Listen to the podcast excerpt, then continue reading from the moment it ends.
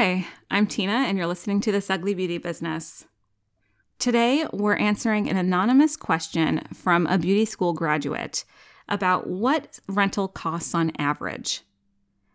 She writes I'm about to graduate beauty school, and I think I want to rent, but I don't know what the costs typically are. What is the average price of a salon suite or booth? How much is too much? What should the rent include? I am so confused. Please help. If you're looking for an average cost, you're going to have a hard time finding one. Like residential and commercial rental rates, booth and suite rent varies by region and from facility to facility, as do the inclusions and lease terms.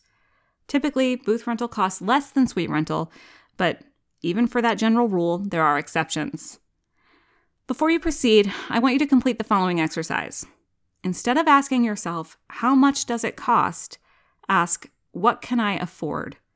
If you're a new graduate with no clientele to speak of, you're unlikely to succeed unless you have self discipline and the ability to manage yourself, enough savings to carry your business and personal expenses throughout your first year, and the money and expertise to successfully launch and maintain an aggressive marketing strategy. Remember, you're going to be establishing a brand new business, likely as a completely unknown professional within the immediate vicinity of your most direct competitors. As a self employed micro salon owner, you aren't entitled to walk in business, and it won't be your landlord's job to advertise on your behalf. Their job will be to keep the lights on and collect your rent payments. If you aren't financially, professionally, or personally prepared to handle that level of responsibility all by yourself, regardless of how affordable the rent may seem, you cannot afford it. Your costs of doing business will impact your pricing. Rent will, without a doubt, be your largest overhead expense aside from your wages and self employment taxes. I recommend treating your business like a business and doing your math ahead of time. Otherwise, you may find yourself in a situation where your costs push your prices far outside the realm of what your target clientele can afford, hamstringing your new business and dooming it to failure before you've even started. Instead of asking yourself, what should the rent include?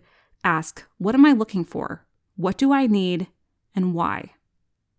This will help to determine your readiness. Laundry facilities and towels, for instance, tend to be pretty high on the list for most beauty professionals.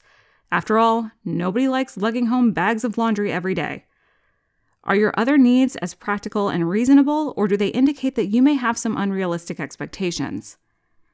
Understand that self employed means self employed. As a renter, you're a business owner in every way, so you will be responsible not only for your rent and marketing, but your products, equipments, tools, software costs, insurance, and every other business expense you incur. Landlords aren't responsible for providing renters with back bar, laundry facilities, client amenities, or anything other than a space to work in unless the lease states otherwise.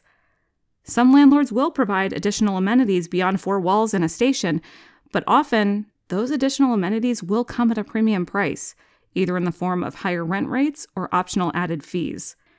If you feel you need the landlord to provide you with continuing education, reception services, or any other perks or benefits that would normally only be appropriate in an employment based salon, you are likely not prepared to be out on your own. Those needs and wants aren't reasonable and are indicative of a significant self management deficit, so if they appear on your amenities wish list, you need to reconsider going solo. Evaluate your list.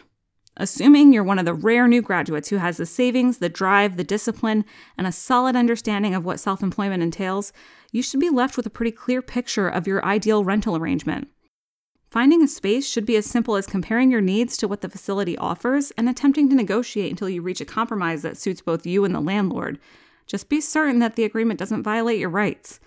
Your rental rate should be a fixed dollar amount, not based on a percentage of your sales, and you should be paying the landlord the rent, not having it deducted from checks they write to you. You should not be obligated to provide client contact information, sales data, or other performance metrics to your landlord, nor should you be required to use the salon landlord's software. At no point should your landlord be collecting money from your customers. Your landlord should not be dictating which specific services you perform, how you perform your services, what you charge for your services, or which products you use. I've included a link in the show notes to every single article I've published about self employment and rental. I've also included a link to my course listing page where you can find all of the courses that I've developed this year and all of those that are upcoming. But how about you? Did you start your career in the industry as a renter? Were you prepared? Why or why not? How did it go and where are you now? Tell us in the comments at thisuglybeautybusiness.com.